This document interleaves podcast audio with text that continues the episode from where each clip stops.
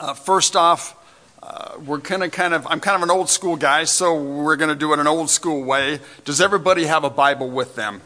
If not, raise your hands. We don't have anything set up for the screen. Uh, these poor guys in the sound uh, ministry didn't have a clue what I was going through, I'm sure, this morning. So raise your hand, you guys, if you need a Bible so we can follow along. Um, when, when you get there, open up to the book of James. James is in towards the end of the New Testament, right past the book of Hebrews. We began with James last week as Rory was, was teaching James chapter 1, 1 through 4, and we uh, had an opportunity to get into a little bit of the historical background as to who James is, where he came from, what the epistle's about, and that kind of, that kind of thing. So let's just um, uh, revisit that one more time.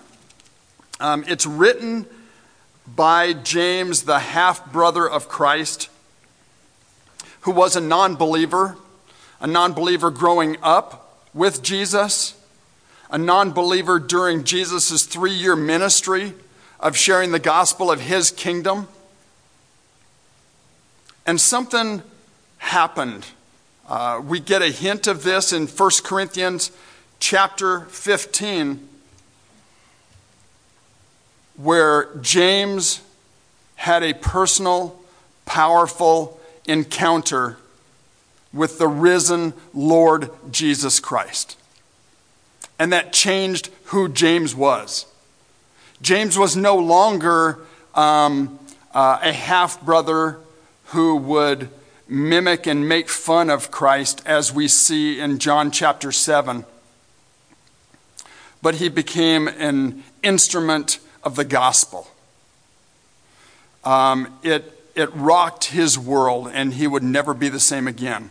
That encounter with Christ. He was nicknamed James the Just because of his devotion to righteousness. This epistle of James, or letter of James, is probably the earliest written book of the New Testament canon, dated somewhere between AD 44 and AD 50. James was martyred for his faith in AD 62. And the epistle is written with a devotion to direct statements on wise living, the emphasis being on practical, not emphasizing theoretical knowledge, but godly behavior. James's passionate desire as we get into this epistle and we start going through uh, the different chapters, his passionate desire was for his readers to be uncompromisingly obedient to the Word of God. The exhortation of James is that true saving faith is demonstrated by the evidence of action. That salvation is absolutely by faith alone, but not by a faith that is alone. James is saying that the test of real faith is whether it issues in appropriate behavior. So let's take a look at the, the passages we're going through. James 1, verse 1 through verse 8. It says, James, a bondservant of God and the Lord Jesus Christ, to the twelve tribes which are scattered abroad, greetings. My brethren, Count it all joy when you fall into various trials, knowing that the testing of your faith produces patience.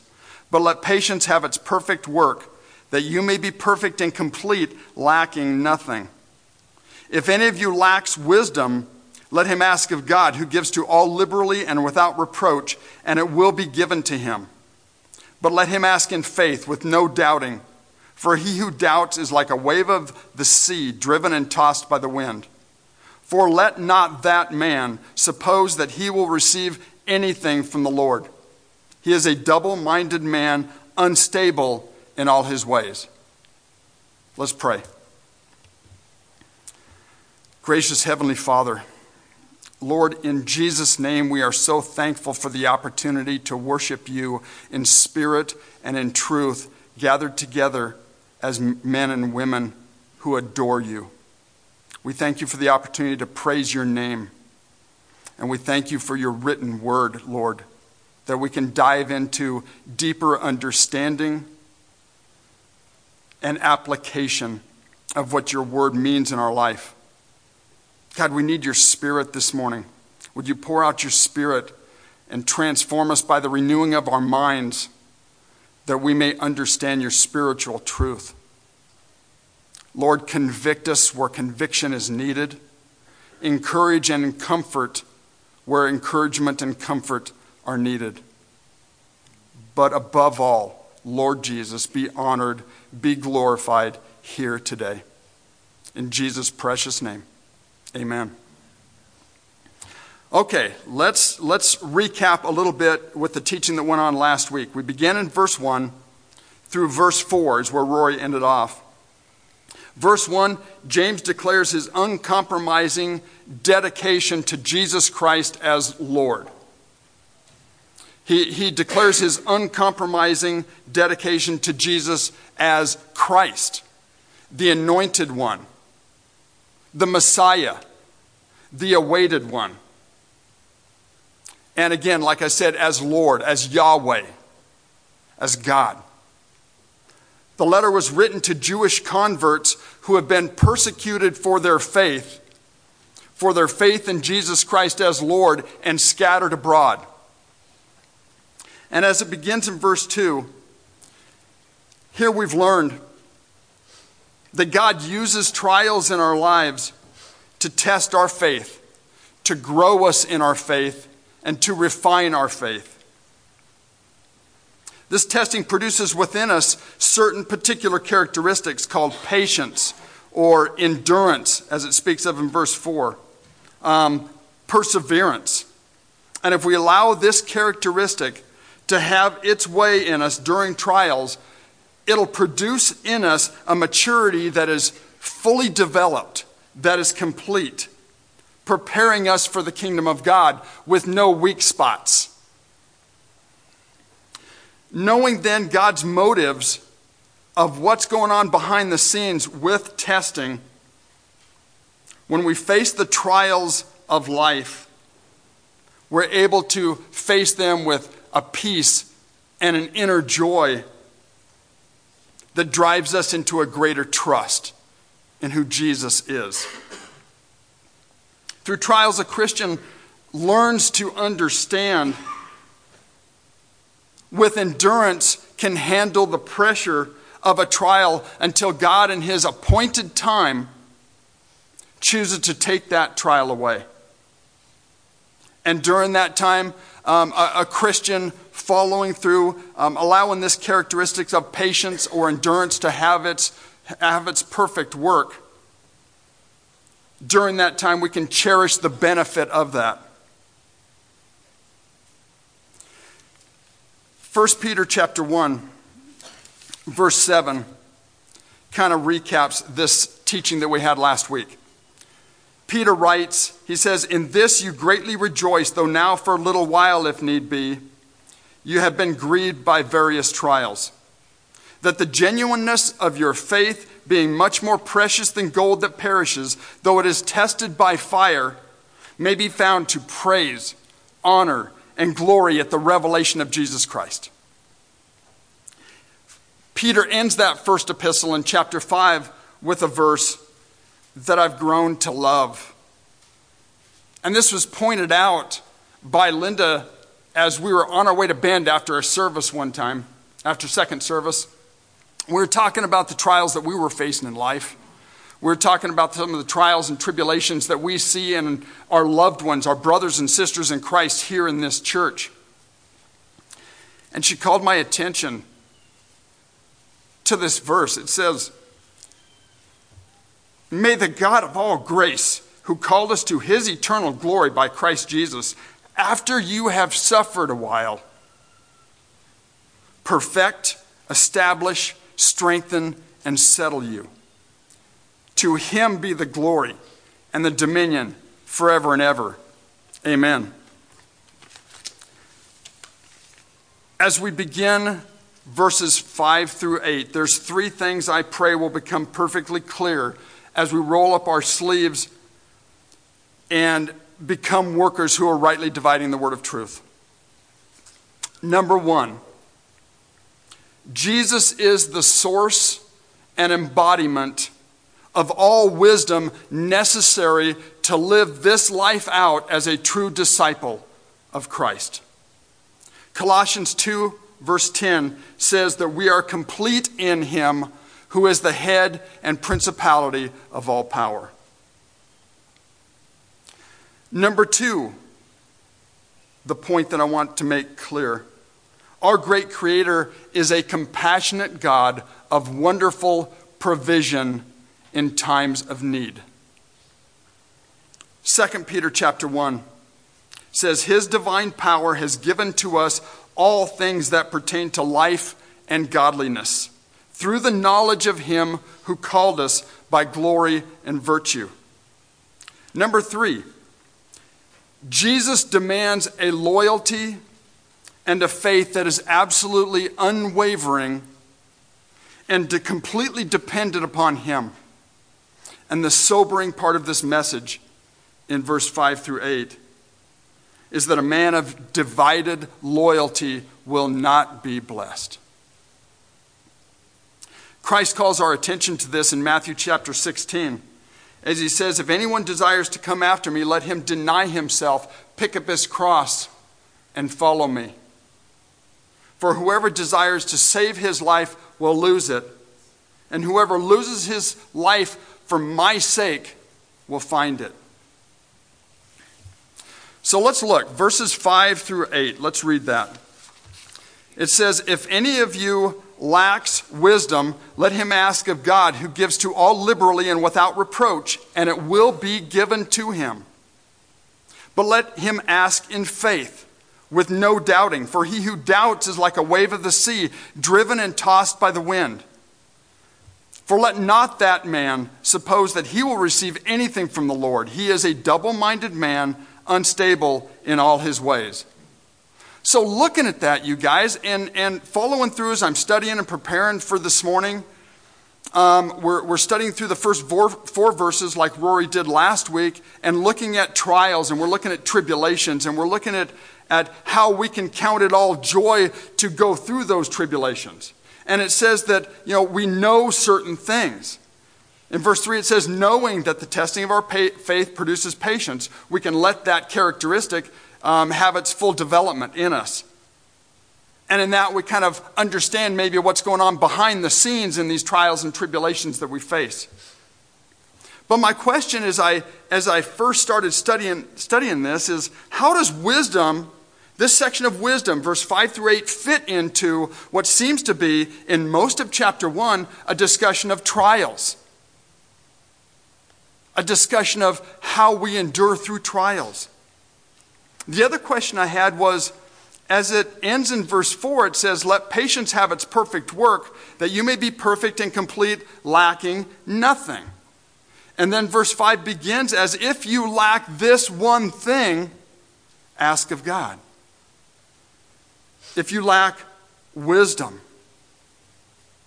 Well, I understand what uh, uh, we understand wisdom to be in our human nature, in our culture, in this language, that it, it's, um, it's, it's intelligence, it's, it's common sense, it's maybe experience combined with some of those two attributes, right? That's what we look at from our, our human perspective. But how does that fit in here? And, and my question is to myself as I'm studying is what is wisdom? Maybe I don't understand what the biblical Greek definition of what wisdom truly is. So I had to do some digging. So, what is wisdom? And what does the Bible say about wisdom? Wisdom in the Greek is a word called Sophia, and it shows up 51 times in the New Testament. And this helps shed some light for me the, the definition I found in the Greek is, is this it says it denotes the capacity to not only understand something, and I'll give an example like, like Stephen was writing about Moses in Acts chapter 7. In Acts chapter 7, verse 22, Stephen writes this. He says, And Moses was learned in all the wisdom of the Egyptians and was mighty in words and deeds. So it denotes the capacity to not only understand something, but also to act accordingly. Wisdom seems to be, as I, as I studied it biblically anyway, the godly definition of wisdom as to taking an understanding that God has opened our eyes to, to know, and then being able to put that knowledge into practice. So uh, let's take a look at Colossians chapter 1, verse 9. Paul was praying for the church at Colossae, and part of what he he started praying with was this, and let me just show you.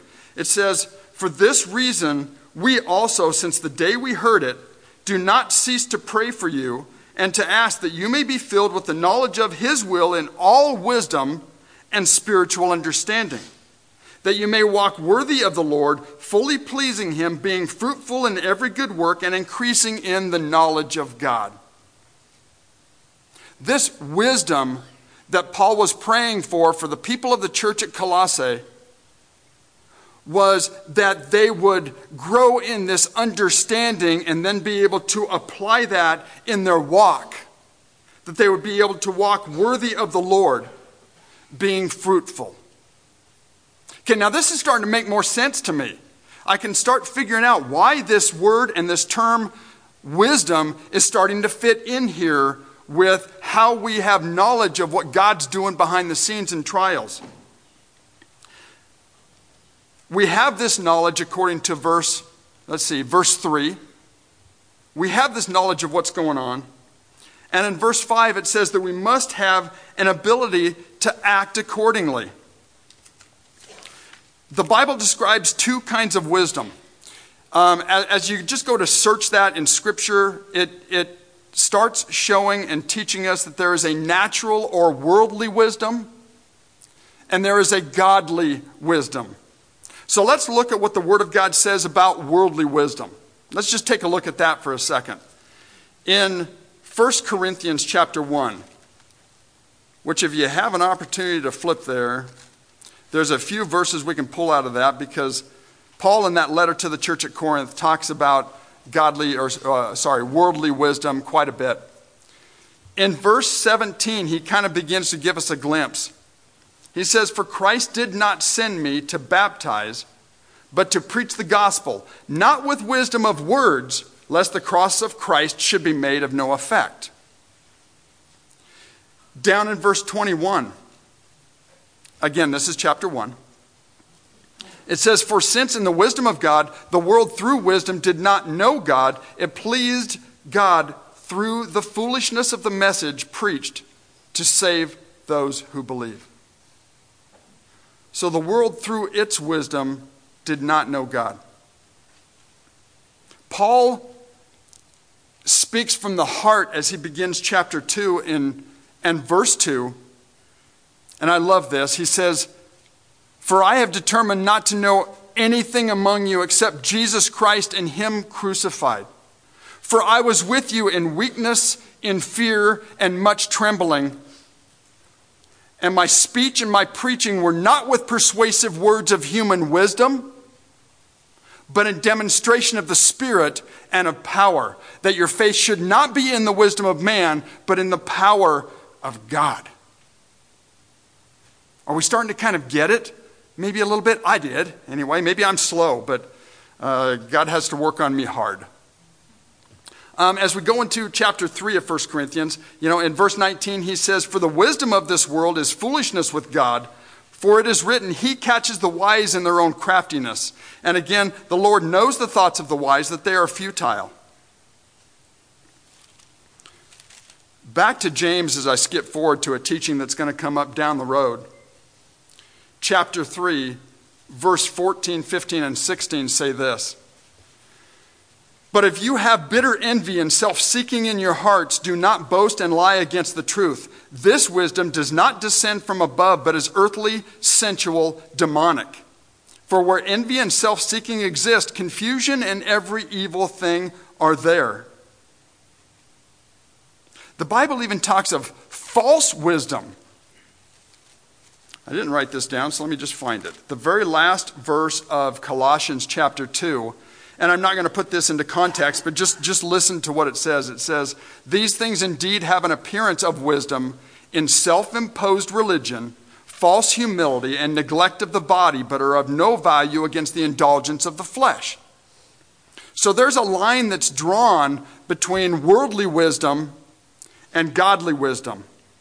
God's wisdom stands in marked contrast to world's wisdom, which is doomed to destruction. We know as we look at the Bible from Genesis 1 to Revelations 22 that there comes a time that man's worldly wisdom is doomed. So let's take a look at what the Bible says about godly wisdom. Studying through the book of Job recently in the Old Testament, the last verse of chapter 28 says this It says, To man he said, Behold the fear of the Lord. That is wisdom. And to depart from evil is understanding. Proverbs chapter 9, verse 10 the one verse that we tend to kind of default to as Christians about wisdom. Says, The fear of the Lord is the beginning of wisdom, and the knowledge of the Holy One is understanding. Now we're starting to work towards what godly wisdom really is. Back in Proverbs chapter 8,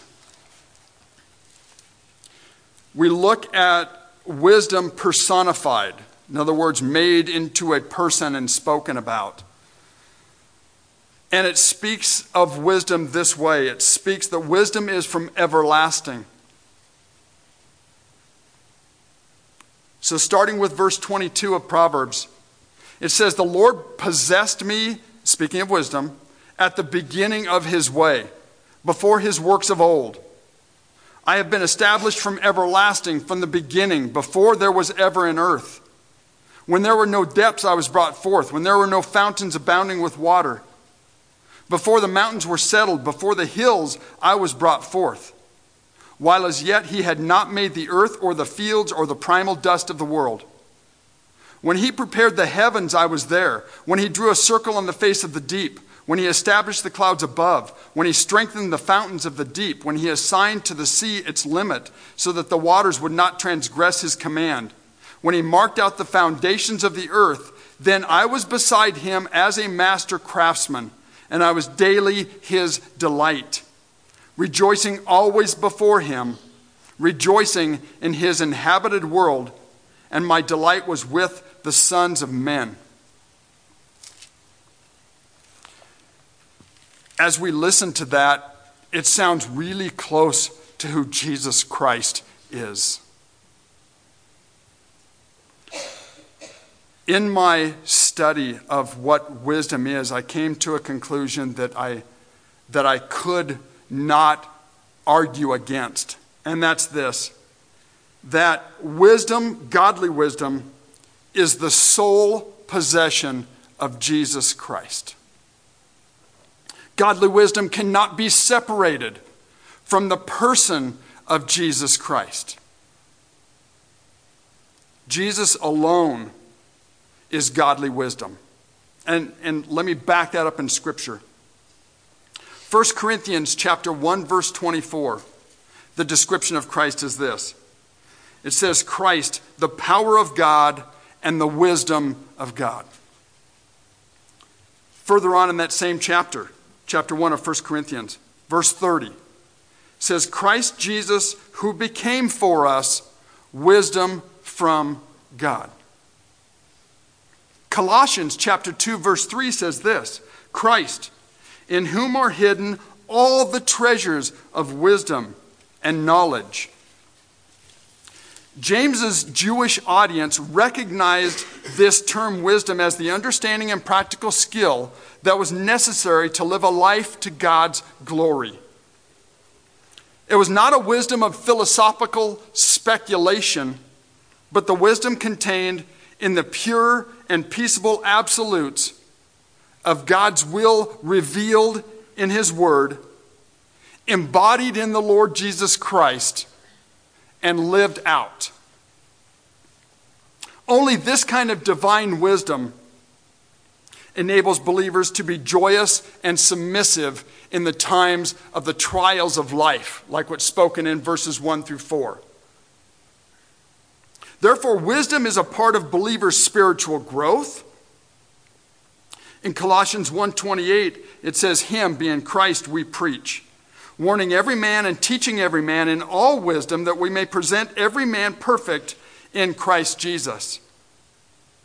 It's not only a part of a believer's spiritual growth, speaking of wisdom, it's a way of living. In Colossians chapter 3 verse 16, it says, "Let the word of Christ dwell in you richly in all wisdom, teaching and admonishing one another." James chapter 3, again in the same epistle we're reading at, kind of cheating and going ahead of the teaching. Verse 13 says, Who is wise and understanding among you? Let him show by good conduct that his works are done in the meekness of wisdom. Wisdom is practical rather than speculative. In verse 5, again, getting back to James chapter 1, I know we've been skipping around a little bit. In verse 5, where it says, If any of you lacks wisdom, let him ask of God. Going back and quoting Proverbs chapter 2, of speaking of wisdom, verse 3 begins, Yes, and if you cry out for discernment and lift up your voice for understanding, if you seek her as silver and search for her as for hidden treasures, then you will understand the fear of the Lord and find the knowledge of God. For the Lord gives wisdom. From his mouth come knowledge and understanding. The verse in James says, If you lack wisdom, ask of God. Matthew chapter 21, Jesus says, And whatever things you ask in prayer, believing, you will receive.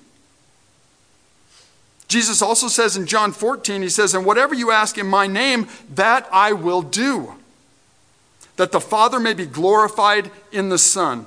If you ask anything in my name, I will do it. This asking for wisdom from God is not a suggestion, but it's a command. And it's a very, very important and integral part of a believer's prayer life. Verse 5 says, If any of you lack wisdom, again, let him ask of God, who gives to all liberally and without reproach, and it will be given to him. This is a promise from God who is forever faithful, who promises to pour out in abundance the, not only the understanding, but also the ability to put the understanding to work in the midst of the trial that you're going through right then. If any of you lacks wisdom, James says, ask of God. He will give to you liberally and without reproach.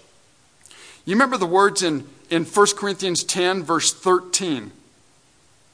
And in there's a, a, a, Greek term that, that we translate as temptations that can also be flip flop for the word trials. Okay? Let me just kind of read this verse to you so it makes sense. It says, No temptation or trial has overtaken you except such as is common to man. But God is faithful, who will not allow you to be tried or tempted beyond what you are able, but with the temptation or trial will make the way of escape that you may be able to bear it. God is faithful, and God promises his faithfulness to us. I'm kind of a fan of the J.B. Phillips translation a little bit. I don't know if you guys know a lot about that one, but it's uh, written in the uh, late 40s, early 50s uh, by a pastor in London who a- attempted to make the New Testament easy for his daughter, who was a teenager, to read and understand. All they had was the original King James Version at that time. And it, it's, it's real, it brings some clarity without being watered down. Verse 5 in that J.B. Phillips translation reads like this It says, And if in the process any of you does not know how to meet any particular problem, he has only to ask God, who gives generously to all men without making them feel guilty, and he may be quite sure that the necessary wisdom will be given him. You know, I have given and surrendered my life to the Lord about eight years ago. And some of you guys here in, in this room have been walking with the Lord a lot longer than I have. But during this short time that I've been walking with Christ, one thing I have gone to trust is that in the midst of whatever trial I'm going through, whatever tough times, hardships I'm going through, if I truly, truly hit my knees and with a heartfelt prayer say, Lord, I don't know how to get through this. This seems too big. Every time, whatever that be, whatever, whether it be in, in your marriage relationship, whether it be in your business or financial dealings, whether it be with your children, whether it be with physical health. God is faithful every single time to give you, if you pursue Him, that little piece of information, that little piece of scriptural understanding, and the ability to put that to work in your life, not so the trial will go away, but that you can bear it and make it through the other side and do it with joy. Okay, verse 6 says, But let him ask in faith with no doubting, for he who doubts is like a wave of the sea, driven and tossed by the wind. This prayer for request, requesting God's wisdom must be offered with a perfect confidence in the sovereignty of who God is. It's got to be done in faith. I mean, we say that and we bounce that around in our, our Christian discussions all the time. But it's got to be a trust in who God is. As we learned when, when Kevin had an opportunity to teach through Habakkuk, we learned that a saving faith is a trust not only in God's faithfulness, his uh, righteousness, his goodness, but that trust is so powerful that it changes who we are and it changes how we view the circumstances that we're in. That's trust. Hebrews chapter 11, verse 1, you know, gives that, that definition of faith. As it says, faith is the substance of things hoped for and the evidence of things not seen. How do I say this? Well, faith gives substance to the unseen things that Scripture speaks of so we can act upon the conviction of its reality. In other words, faith isn't just some individual or some invisible attribute. Faith, it says in Hebrews 11:1, has substance and it has evidence. Okay?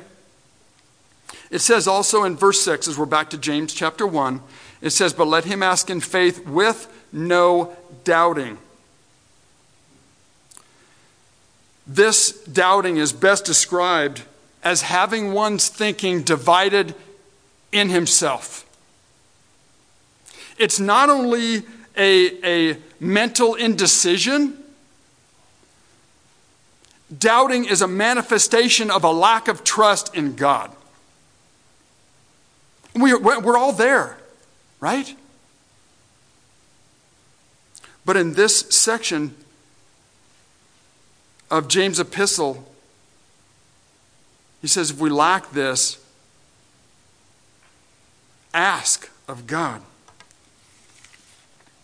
The person who lacks a trust in God's ability or God's willingness to provide this wisdom that we're speaking of is like described in verse 6, where it says, um, he who doubts is like a wave of the sea driven and tossed by the wind. The Lord Jesus is willing to put himself out there to be faithful to the promises that he's laid down if we would just believe. And he's ever faithful. If there's doubting, it has to do on our end and, and a worship problem in our heart, not with who Jesus Christ is. Elijah speaks of this place of indecision in uh, 1 Kings, let's see, 1 Kings 18, and I'll just read it real quick. He gathered for all the prophets of Baal together.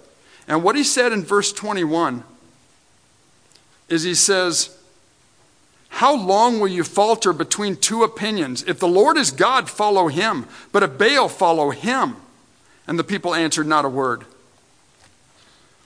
What do you think Jesus is talking about as he speaks to the church at Laodicea in Revelations chapter 3? When in verse 16 he says, So then, because you are lukewarm and neither cold or hot, I will vomit you out of my mouth. This is a place of doubt. This is a place of um, indecision. This is a place of trusting more in our own human ability than it is God's own power and sovereignty as creator of this entire universe. Seven and eight, and we'll end um, this teaching here. Seven and eight says, For not let that man or sorry, for let not that man suppose that he will receive anything from the Lord. He is a double minded man, unstable in all his ways. So, what is a double minded man?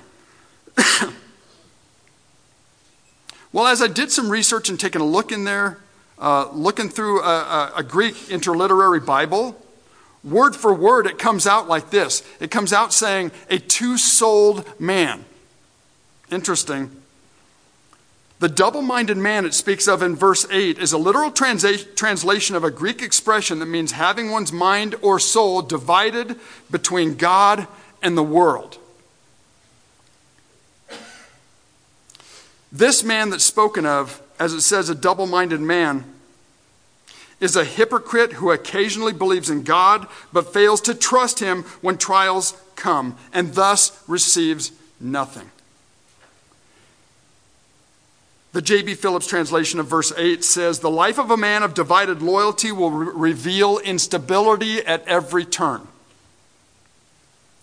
Look at the pride in this. And I'm speaking of myself here, you guys, because um, prior to surrendering my life in Christ, and Christ is still doing a, a, a wonderful work in me and growing through things. But prior to that, I knew who Jesus was. I would have told you I had faith in Christ. But when it came down to rubber meets the road testing of my faith, I defaulted to my backup plan. That was me. Okay? I was the one that had to get myself through these things. I was the one that had to, to make sure that I was, um, had enough fortitude to get through whatever trial was facing me. Do you understand what kind of pride that shows in me? That I have more confidence in this frail, human, sinful individual than I do the creator God of the universe? It just, it just sickens me to look at myself that way in the past, and I praise God for His grace that has brought me to an understanding of who He is and who I should be as a follower of Christ. This half hearted belief, you guys, um, I got to know a gentleman when we moved here 20 years ago. This is before um, my life was surrendered to Christ as Lord. And I had a lot of respect for this guy everything he wore represented to me, from what I could see, a Christian. His t shirt spoke of Christ. Um, his necklaces had crosses. His earrings had crosses. You called his cell phone, there's a cell phone message of Christ as he leaves that voicemail message for you to leave a message on his phone. And he was successful.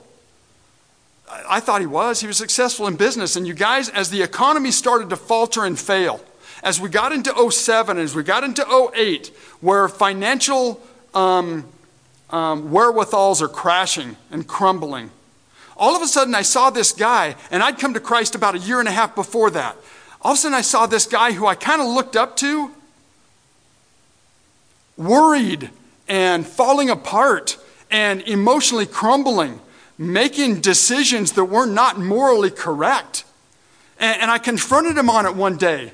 And I said, Listen, do you understand what God says in His Word? You're a believer in Jesus Christ. In Philippians chapter 4, he says, Be anxious for nothing, But in everything, by prayer and supplication with thanksgiving, let your requests be made known to God, and the peace of God, which surpasses all understanding, will guard your hearts and minds through Christ Jesus. Amen. Do you get that? And he's like, Look, this is too big for Jesus. I've got to take care of this myself. And I went, Oh. And I prayed with this guy. We had him come to church here with us. And I watched his life because of a double minded man I watched this verse 7 where it says, Let not that man suppose that he will receive anything from the Lord. I watched his prayers not get answered. I watched him fall into alcohol abuse. I watched him fall into drug abuse. And this is a friend of mine. I watched him fall into pornography. I saw him go into, you know, uh, delve into prostitution. I saw him lose his wife. I saw him lose his family. I saw him lose his house. I saw him lose his business and his job and end up in the streets. And then I saw him in jail.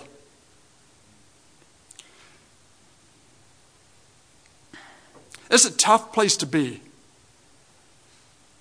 And, and, I guess I just think of that. God's doing a work in this gentleman's life now. Um, I pray that God will, and God is so merciful and so gracious.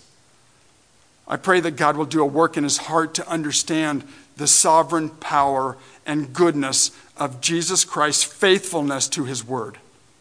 And that this guy would believe in that. So, what does it look like for a Christian to go through a rough trial, you guys, yet blessed with the wherewithal in wisdom to, to carry that trial through to its end?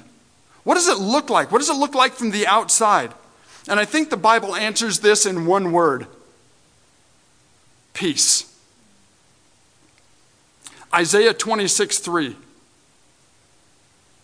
says, um, now, now I'm forgetting it. Uh, you will keep him in perfect peace, whose mind is stayed on you because he trusts in you. John 14, 27, Christ says, Peace I leave with you, my peace I give with you. Not as the world gives, do I give to you. Let not your heart be troubled, neither let it be afraid. A couple chapters over in verse or chapter 16 of John, Christ says, These things I have spoken to you, that in me you may have peace. In the world you will have tribulation, but be of good cheer. I have overcome the world. We know what it looks like um, to have the Holy Spirit of God lived in us because it's described in Galatians chapter 5, verse 22. This is what the fruit of the Holy Spirit is love, joy, peace, long suffering, kindness, goodness, faithfulness, gentleness, self control. This is what it looks like. And then Philippians 4 7, we've gone through that a couple of times. The world is watching us as believers as we go through trials and tribulations and even persecutions in our life. And they're watching to see if our words are just empty words Or is this who we are? Only Christ abiding in us can bear forth the fruit of joy in the midst of hard, hard things. That's Christ's work in us. And an example of that is look at Saeed Abedini. Okay, persecuted for his faith. In prison now for his one, two, third Christmas season. That is the kind of faith, that is the kind of, of joy, inner peace going through hard, hard things that unbelievers see and that they watch and that changes their hearts. So, in conclusion, and I'll call the worship team on up. In conclusion, it says in 1 Corinthians 1, verse 30, it says, Christ has become for us wisdom from God. In our teaching here in verse 5, it says, If any of you lacks wisdom, let him ask of God. So here's my question today Have you asked Jesus Christ to be your Lord and Savior? Have you chosen to deny yourself and live for Christ? because He's the one who can give you the ability to do that if you ask. Jesus says in Matthew 7 Ask and you shall receive, seek and you shall find, knock and the door shall be open unto you, right? Revelations chapter 3, as he's speaking to the church in Laodicea, he says, Behold, I stand and knock at the door. If anyone hears my voice and opens the door, I will come into him and dine with him and him with me. Jeremiah 29 says, For I know the thoughts that I have toward you, says the Lord thoughts of peace and not of evil, to give you a future and a hope. Then you will call upon me and go and pray to me, and I will listen to you. And you will seek me and find me. When you search for me with all your heart, I will be found by you, says the Lord. Paul says in 2 Corinthians chapter 6, he says this We then, as workers together with him, also plead with you not to receive the grace of God in vain. For he says, In an acceptable time I have heard you, and in the day of salvation I have helped you. Behold, now is the accepted time. Behold, now is the day of salvation. Today is the day. For those of you that don't know Jesus Christ as Lord, today is the day. Do not receive the grace of God in vain. For those of you that have maybe been walking um, with it looks like faith on the outside, coming on Sundays, but you've got one foot in the world and one foot in Christ, today is the day. Deny yourself, pick up the cross, and follow Him during this last song, um, us as elders who are here will be up front. I will be anyway. I don't know if we've got anybody the other guys here. Um, for prayer. We'd love to pray with you. We'd love to cry with you. We'd love to laugh with you. We'd love to help welcome you in to the glorious kingdom of Christ.